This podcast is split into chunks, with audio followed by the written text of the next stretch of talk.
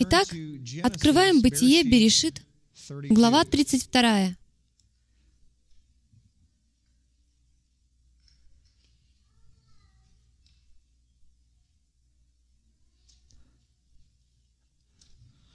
Бытие, глава 32. Читаем. «А Иаков пошел путем своим, и встретили его ангелы Божии.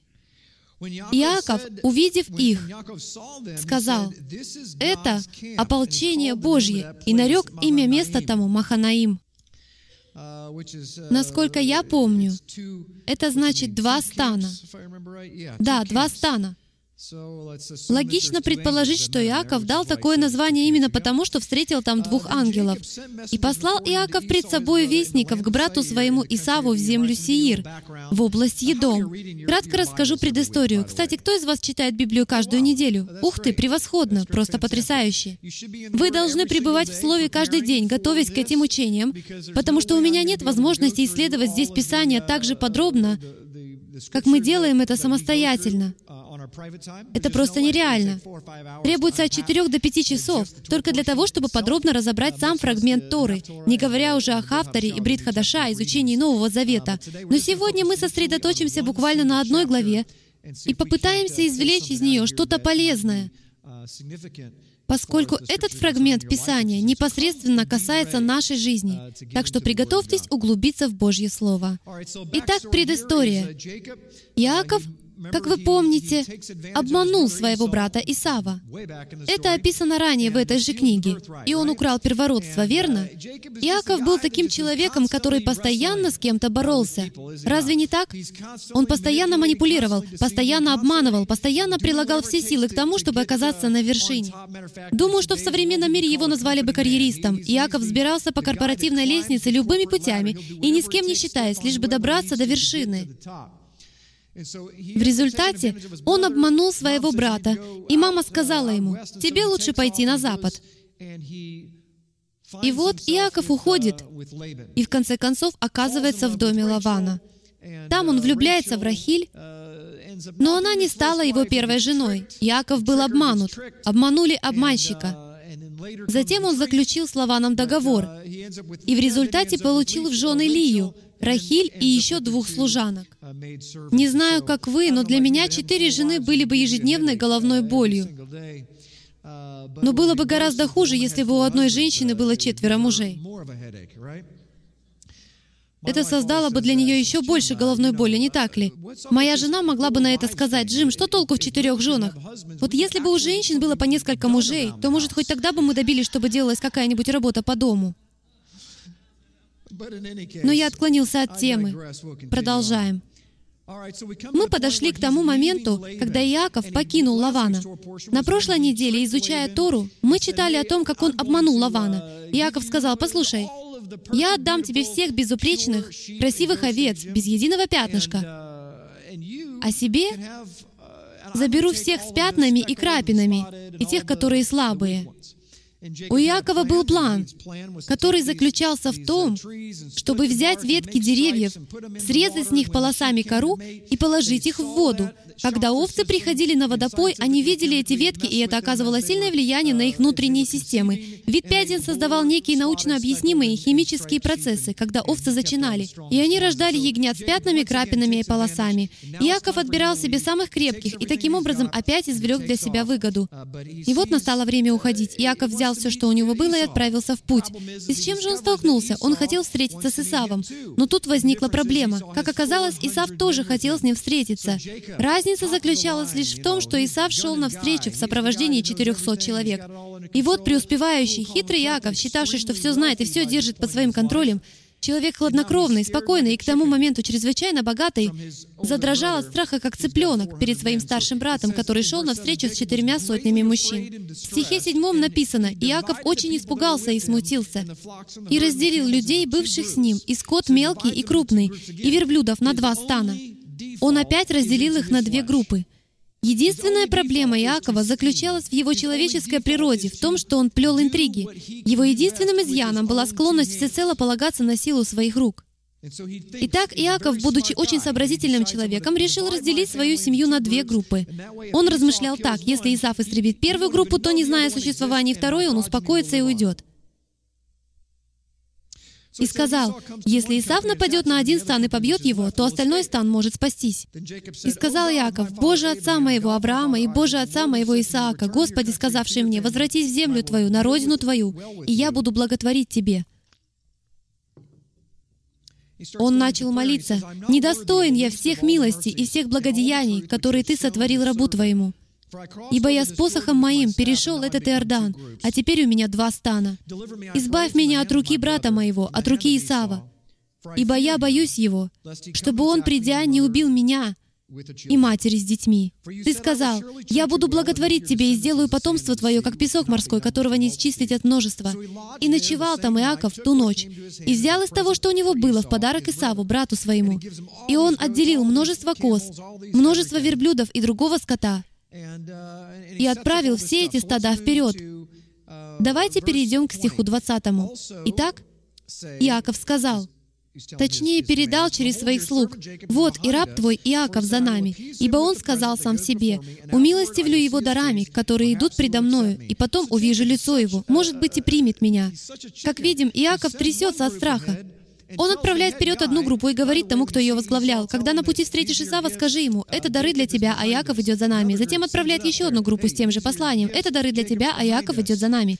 Затем идет следующая группа и говорит то же самое, «Это тебе дары от Иакова, а он сам идет за нами». В какой-то момент Исав, наверное, сказал, «Да, Яков где-то далеко за вами, наверное, в 400 милях на запад в Канзас-Сити». Я понимаю тактику Иакова.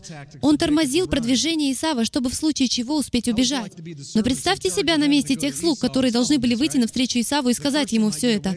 Если первому трюк еще мог удастся, то третий рисковал услышать от Исава, «Меня на это не купите». Но давайте посмотрим, что было дальше. Стих 22. «И встал в ту ночь, и взяв двух жен своих, Рахиль и Лию, и двух рабынь своих, и одиннадцать сынов своих, кто на тот момент еще не родился, Вениамин, и перешел через Иовок в брод. И, взяв их, перевел через поток и перевел все, что у него было. И остался Иаков один. И так он переправил всю свою семью, ближайшую родню, через реку, а сам вернулся назад один и боролся некто с ним до появления зари. Это одна из тех библейских историй, которые мы считаем странными, не так ли? Иаков отправил от себя своих четырех жен и одиннадцать сыновей, сел отдохнуть с чашечкой кофе, и тут на него кто-то выскочил из кустов и боролся с ним всю ночь. И увидев, что не одолевает его, это явно был слабый ангел. Или, как здесь показано, человек. Коснулся состава бедра его, бедра Иакова и повредил состав бедра у Иакова, когда он боролся с ним. И ангел сказал, «Отпусти меня, ибо взошла заря». Но Иаков сказал, «Не отпущу тебя, пока не благословишь меня». И ангел спросил, «Как имя твое?» И он ответил, «Иаков». И сказал, «Отныне имя тебе будет не Иаков, а Израиль, ибо ты боролся с Богом, и людей одолевать будешь». Спросил Иаков, говоря, «Скажи мне имя твое». На иврите здесь говорится «скажи мне имя твое сейчас». И он сказал, «На что ты спрашиваешь об имени моем? Ты собираешься благословить меня?» И благословил его там. И нарек Иаков имя места тому, Пинуэл. Ибо, говорил он, я видел Бога лицом к лицу.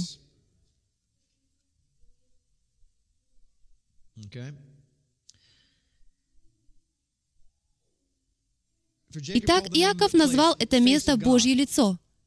Я видел Бога лицом к лицу. Но постойте, мы же сталкиваемся здесь с богословской проблемой, потому что Писания неоднократно говорят, что Бога невозможно увидеть лицом к лицу. Хороший аргумент для атеиста. Вот почему я не верю в Бога, потому что здесь мы видим явное противоречие в Писаниях. Иаков сказал, что видел Бога лицом к лицу, но в других местах сказано, что никто не может увидеть Бога лицом к лицу. Даже сам Иисус сказал, никто не может видеть лицо Божье, кроме того, кто исходит от Бога. Тогда каким же образом Иаков мог увидеть Божье лицо? Неужели я не единственный, кто задает подобные вопросы, читая этот фрагмент? Это очень странный эпизод. Он подталкивает меня к разговору о причинах появления концепции учений Троицы под судом, которые рассматривают божественную сущность и дают понимание о природе Яхвы или Элохима. Дело в том, что мы смотрели на Писание с точки зрения греко-римского, английского мировоззрения. Поэтому, когда я говорю «Божье лицо», что приходит вам на ум? Вы сразу же представляете, так, хорошо. Когда я говорю «слон», не рисуйте в своем воображении слона. Договорились? Перестаньте думать о слоне. Не надо представлять себе слона. И особенно розового слона с белыми пятнами. Это наихудший из всех слонов. И не позволяйте ему воплотиться. Но кто из вас подумал о розовом слоне с белыми пятнами? Вот, например, какого цвета моя рубашка? Кто сказал розовое? Вы двое, почему вы показываете друг на друга? Ох уж эти русские. Если я задаю вам вопрос, то невозможно, чтобы вы умственно не ответили на него. Не так ли? Точно таким же образом, когда мы говорим «Божье лицо», вы мгновенно, исходя из собственных представлений, начинаете размышлять о личности Бога и Его лице. Ведь так? Давайте будем честны. Итак, ни один человек не может увидеть Божье лицо и, читая слова Иакова, «Я видел Божье лицо и не умер», вы вспоминаете именно об этом. Это напоминает о Божьем лице. Сейчас мы как раз проходим серию учений о природе Бога, из которых мы уже знаем, что не все имена в нашем переводе звучат точно так же, как на иврите. Так и слово «лицо» в этом фрагменте на иврите в действительности указано во множественном числе. Это «паним», что значит «лица Божьи». Если вы хотите лучше понять, о чем идет речь, то рекомендую ознакомиться с первыми двумя частями учения о природе Бога. Это Божьи лица. Это сущность или присутствие Бога. «Я был в присутствии Бога и не умер». Но лицо Бога может проявляться в самых разнообразных формах. И в данном случае нам известно из других писаний, что это был Божий ангел. Последние недели мы как раз изучаем эту тему. Это был Божий ангел, явившийся в виде человека, физического человека, человеческого существа. Невозможно бороться с ангелом. Иаков боролся с реальным человеком, материальным проявлением Божьего ангела. Это тот самый Божий ангел, которого Писание называет повелителем сил, предводителем небесных армий. Он проявился в материальном мире, и Яков боролся с ним всю ночь. Но что действительно интересно, и я обсуждал это с моими детьми вчера вечером, Взошла заря, и сказано, что ангел, прежде чем что-то сказать, прикоснулся к бедру Якова. Бум, Иаков готов. И тут у меня возникает другой вопрос. Что за странный ангел? Если бы вы боролись с кем-нибудь, то наверняка применили бы этот трюк с бедром через пять минут после начала поединка. Зачем же он ожидал 8 часов до самого рассвета? На то есть причина. И, кстати говоря, почему именно бедро? Почему не шея, не плечо? Повредить их было куда логичнее. Почему ангел не сокрушил, не убил Иакова? Почему бы просто не оставить ему один глаз открытым, чтобы тот мог говорить? Это было бы объяснимо. Но он не сделал этого. Он сознательно воздерживался от применения своих божественных сил и проявил их только в последний момент. На то есть причина. И я вернусь к ней через минуту. Поэтому и до ныне сыны Израилевы. О, извините, мы пропустили стих 31, «И взошло солнце, когда он проходил Пинуэл, и хромал он на бедро свое». Хромал он на бедро свое. Поэтому и до ныне сыны Израилевы не едят жилы, которые на составе бедра, потому что боровшийся коснулся жилы на составе бедра Иакова. Знаете ли вы, что многие племена североамериканских индейцев по сей день не едят бедренную мышцу оленя. Один мой знакомый родом из племени Чироки, и ему всегда хотелось узнать причину такой традиции. Поэтому он провел большое длительное исследование и выяснил, что индейцы Чироки были иврим. Если вы поедете в Теннесси, то найдете на стене одной из их пещер летопись длиной в 200 метров, написанную древнееврейским письмом. Дело в том, что многие из североамериканских индейцев в действительности были рассеянными израильтянами, перебравшимися в Америку. Так вот, мой знакомый выяснил истоки этого обычая во время экспедиции. Занявший целый месяц. Это реальная история. По сути, он прапраправнук вождя сидящий бык. Такие вот у меня знакомые. Представьте, я общался с потомком сидящего быка. Он вернулся к вождю своего индейского племени и сказал, «Вождь, послушай, что я обнаружил. Оказывается, дела обстоят вот таким образом. Я выяснил, почему мы не едим бедро оленя. Это в память о том, как Иаков боролся с ангелом, который коснулся его бедра. Израильтяне тоже так делают, и так далее, и тому подобное. Вождь сидел, кивая головой. Да, интересно, очень интересно. Мой знакомый минут 20 рассказывал обо всем, что он обнаружил обнаружил, путешествуя по Соединенным Штатам и исследуя свое наследие. Но в конце вождь сказал, «А я думал, ты нашел что-то, чего я не знал». И прапраправнук сидящего быка воскликнул, «Но почему ты ничего об этом не рассказывал? Мне пришлось объехать полмира, чтобы открыть все это, потому что ты должен был открыть это сам». Я думаю, что Яхва во многих случаях говорит то же самое. Вы должны открыть все это сами. Вы должны открыть все это в ходе собственной экспедиции. Почему же ангел дожидался до последней минуты? Потому что это пророчески говорило о событиях, произошедших в жизни Иакова. Поэтому давайте вернемся назад и еще раз просмотрим эту главу. Последние 15 минут мы посвятили ее изучению. А теперь откройте глаза, чтобы увидеть, что же здесь в действительности произошло. Прежде всего, давайте вернемся к стиху седьмому. Иаков очень испугался и смутился, и разделил людей, бывших с ним, и скот мелкий и крупный, и верблюдов на два стана. Какое новое имя должен был в скором времени получить Иаков, Израиль?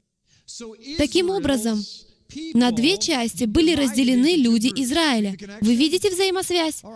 Это Израиль, состоящий из 12 колен, который в конце концов разделился на две группы — Северный дом Израиля и Южный дом Иуды. Между этими двумя родами в будущем возник раскол. С какой же целью?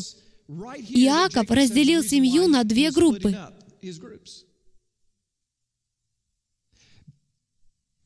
Он сам говорит об этом, чтобы обеспечить спасение своих людей. Согласны? Приходила ли вам когда-нибудь в голову мысль о том, что Бог настолько гениален, что Он умышленно отделил Северное царство Израиля, чтобы спрятать их и тем самым обеспечить им спасение в земном мире. Враг потерял к ним доступ. Почему? Потому что была утеряна самоидентификация. Если самоидентификация утрачена, то у Хасатана нет никакой возможности отследить их. Но когда восстанавливается самоидентификация, духовные силы тьмы начинают возвращаться. А это значит, что Бог обязательно будет противодействовать. Если вы удивляетесь тому, что в последние дни становится все больше снов и видений, больше духовных даров и пророчеств, больше чудес, то почему, по-вашему, все это происходит? Только потому, что Бог говорит, а что, если сделать вот это? Сейчас подходящее время. Он подбрасывает монетку, наконец-то выпадает решка, и он дает команду ангелам и начинает совершать чудеса. Нет, потому что в земном мире начинает раскрываться, или точнее сказать, выявляться самоидентификация Божьего народа. И Хасатан, враг, враг видит это. И он, согласно книге Откровения 12.14, преследует тех, кто соблюдает Божьи заповеди и хранит свидетельство Иешуа. Представьте себе, что в помещении с многотысячной толпой появляется один человек в желтой рубашке. Враг сразу же распознает его. А Сатан понимает, что люди в желтых рубашках опасны для него. Если он не видит никого в желтом, то он позволяет людям делать все, что им хочется. Но стоит ему заметить желтую рубашку, как духовный мир приходит в движение, и он начинает атаковать этих людей. Ангелам, окружающим праведников, особо нечего делать, если враг не атакует. Но как только враг начинает атаковать, они знают, что единственный способ проявить себя в духовном мире, чтобы защитить этих людей, помочь им возрастать, дать им необходимое духовное подкрепление, состоит в том, чтобы давать сны и видения, и духовных даров становится все больше. Поэтому, если вы не видите в своей жизни духовного роста, то, возможно, причина в том, что вы не в желтой рубашке. Возможно, вам следует начать бороться со всемогущим. И раз уж мы заговорили о борьбе со всемогущим, давайте вернемся к нашей истории и извлечем из нее еще несколько уроков. Итак, ангел прикоснулся к составу бедра Иакова. Хочу задать вопрос. Зачем он боролся с этим человеком всю ночь лишь для того, чтобы дать ему новое имя? Неужели это все, что требовалось? Боритесь с ангелом, и вы получите новую миссию, новое имя, или станете отцом всех этих народов. 12 колен Израиля. Хотите стать патриархом? Все в ваших руках. Как случилось, что Иаков всего лишь за 8 часов борцовского поединка получил потрясающие благословения, ради которых кто-то из присутствующих в этом зале отдал бы все на свете? Это совершенно никак не связано с тем борцовским поединком. Никак. Сколько раз я уже говорил о том, что все происходящее в физическом мире — это духовное послание. Все происходящее в духовном мире проявляется физически. Когда Яков боролся с ангелом, все, что там происходило, не имело никакого отношения к тому моменту. Это было физическое отображение всей жизни Иакова. Ангел пытался заставить Иакова увидеть то, что уже случилось в физическом мире. Потому что посмотрите, что он сказал. «Я даю тебе новое имя, потому что ты боролся с людьми и с Богом». Мы знаем, как Иаков боролся с людьми. Он делал это всю свою жизнь. Но когда же он боролся с Богом? И когда он победил? Уж точно не во время этого борцовского поединка и совершенно не благодаря силе Якова. Абсолютно. Если вы вступите в борцовский поединок с Богом, то кто победит? Очень риторический вопрос. Я предпочитаю не выходить на ринг с Богом. Но все же скажем, что вы начали бороться с Богом. Что мы обычно подразумеваем, когда говорим «бороться с Яхве»? Кому из вас иногда кажется, что вы боретесь с Богом? Вы боретесь с чем-то в своей жизни. Когда вы боретесь или сражаетесь с чем-то, обычно это означает, что вы не делаете то, о чем Он вас просит. Вы противитесь этому. Вы разрываетесь между тем, что правильно и неправильно. Доброго, которого хочу, не делаю, а злое, которого не хочу, делаю. Римлянам 7 глава. «Бедный я человек». Итак, когда вы противитесь Богу, когда вы боретесь с Ним, обычно это происходит потому, что вы не делаете что-либо. Вы не доверяетесь Отцу в том, чтобы подчиниться Ему, верно? Именно так выглядела борьба Иакова. Он доверял Яхве недостаточно, чтобы в точности исполнять его слова только потому, что они сказаны Яхве. Он хотел делать все по-своему. Разве с нами такого не бывает? Знаете, каждый раз, глядя на себя в зеркало, я напоминаю сам себе, что я Иаков. И это не случайно, что меня зовут Иаков. Джеймс — это аналог еврейского имени Иаков. Я склонен к тому, чтобы самому решать, за что мне браться и делать все своими силами, и часто терплю неудачи. Я хочу все делать сам. И сейчас, когда в разгар кампании по сбору средств на телестудию нам не удается набрать нужную сумму, я не знаю, сколько раз в моем разуме пролетала мысль, «Господь, я же уже делал это в прошлом. Я успешно собирал средства. Мне же удавалось сделать это. Я просто мог бы записать более пламенное обращение или взять годичный отпуск и опять открыть дополнительный бизнес, чтобы финансировать это служение. Разыскать служение Божьих людей, которые поддержали бы это дело, и многое другое. Господь, только позволь заняться этим. Я смогу. Мне это по силам. И тут я вижу, как его палец приближается к моему бедру и говорю, хорошо, хорошо, я понял. Это твое дело. Я согласен.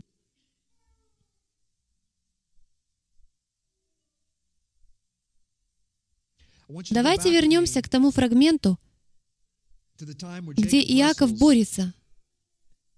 Но прежде позвольте задать вам вопрос, чтобы вы уже сейчас могли найти на него ответ. Каким образом вы прекращаете борьбу с Богом? Как вы побеждаете в этой борьбе? На самом деле есть один способ. Именно о нем говорит вся эта глава.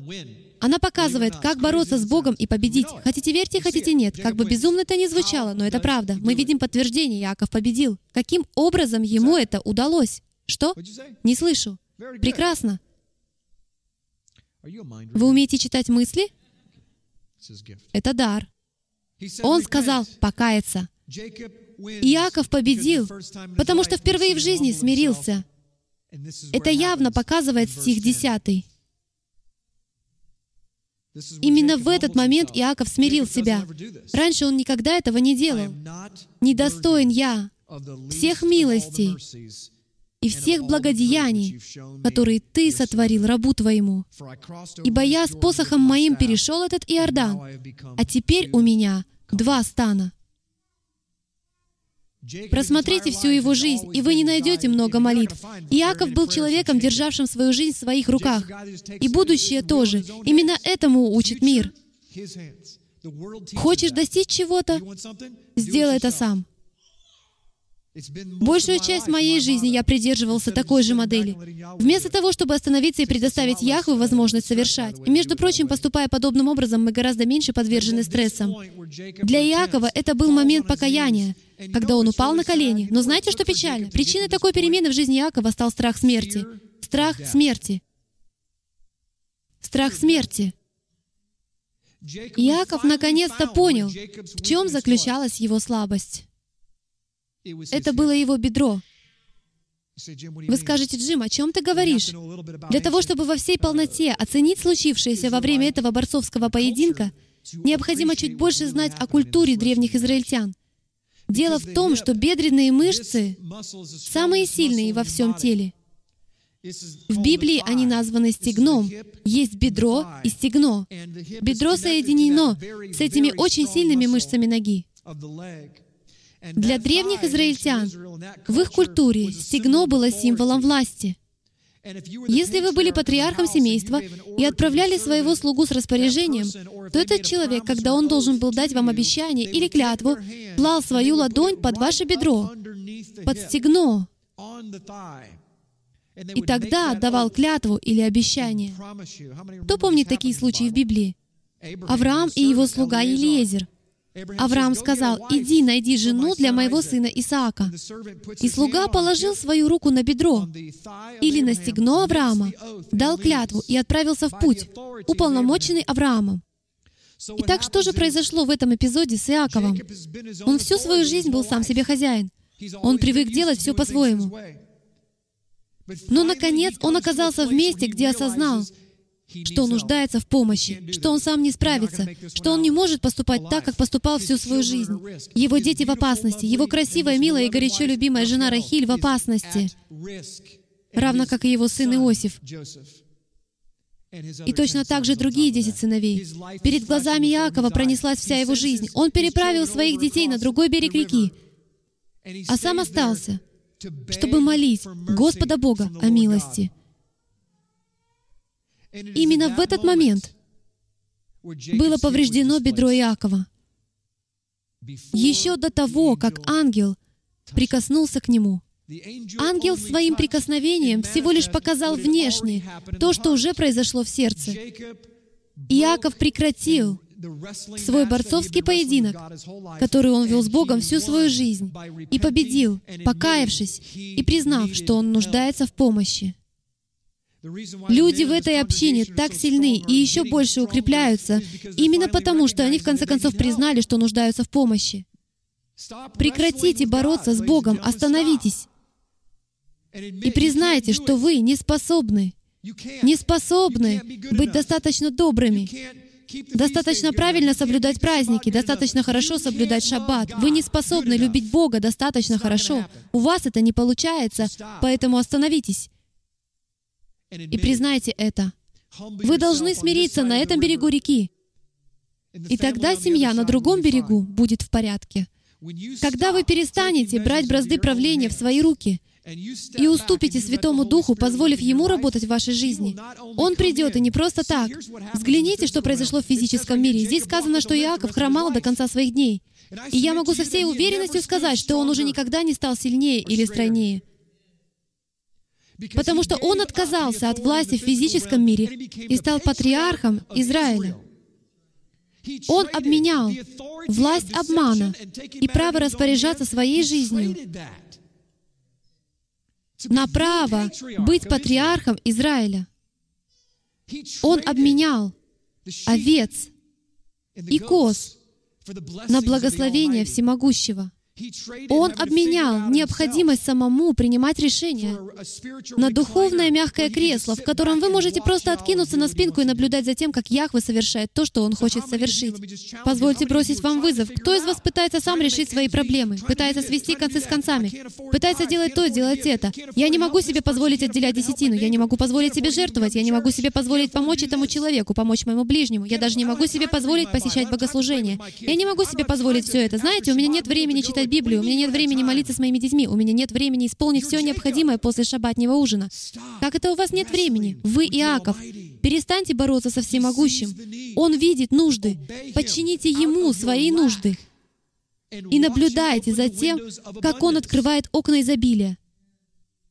Я говорю все это, потому что некоторые из вас просто не понимают, что значит подчиниться Ему в тот момент, когда вы физически не представляете, как свести концы с концами. Подчинитесь Ему. Вам не обязательно понимать, как все это произойдет. Мир говорит, ты должен иметь то и это. У тебя все должно быть четко здесь и здесь. В представлении мира жизнь — это боулинг, где каждая кегля должна стоять на своем месте. Но мой Бог действует так. Он приходит и сметает все это. Если вы замечали, Он всегда сбивает все кегли с одного удара. Для того, чтобы выяснить, как чем-либо пользоваться, надо прочитать справочное руководство. Мир говорит, каждый раз бросай этот шар именно так и никак иначе. Я встаю на позицию и говорю, хорошо, вот мой шар. Мир говорит, делай как мы, но я отвечаю, подождите. Я не уверен, что это правильно. Лучше я почитаю справочное руководство, чтобы выяснить, как надо поступать. И вот я открываю руководство, и в нем сказано, посмотри налево и вниз, нажми белую кнопку, садись. Нажимаю белую кнопку, шар сбивает все кегли, а я сажусь, пожимая Господу руку. Конечно, это глупый пример, но разве не так должно все происходить в нашей жизни? Поэтому не будьте Яковом, будьте Израилем. Позвольте Отцу изменить вашу жизнь. Для этого перестаньте пытаться все изменить сами. Я не говорю, что не надо избавляться от плохих привычек. Речь о том, чтобы оставить попытки изменить что-либо. Творить перемены — не ваш удел. Склонитесь перед Ним и позвольте Ему изменить вас. Потому что именно такой путь наилучший. Я нуждаюсь в переменах и видел их немало в своей жизни. Во мне еще предостаточно темных сфер, в которых мне сложно противостоять. Поднимите руку, кому сложно противостоять в определенных сферах своей жизни. Бывает, ты видишь себя в зеркале и кричишь, «А!» Ты поворачиваешься к жене и спрашиваешь, «Дорогая, ты видишь эту яичницу на моем лице?» А она отвечает, «Я вижу целую сковородку омлета, жареного с колбасой. И по бокам гренки свисают с ушей».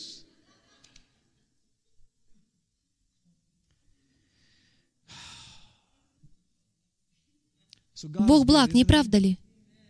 Согласитесь, всего одна глава, но она сплошное пророчество о доме Израиля, о доме Иуды и о вашей жизни. Доверьтесь своему царю и склонитесь перед ним. И, кстати говоря, Иаков никогда не получил бы новое имя, если бы не принял одно единственное решение — уединиться. Он отправил за реку 11 плюс 4, 15 членов своей семьи. Вы все еще считаете, что у вас дома в субботу вечером шумновато? 15 человек, и Иаков всех отправил прочь от себя. Он принял решение уединиться с единственной целью, чтобы преклонить колени. Сколько из вас прошли мимо своего предназначения, жизни, перемен, миссии, из-за того, что вы не нашли время, чтобы преклонить колени? Ожидайте своего ангела. Он прямо перед вами. Давайте помолимся.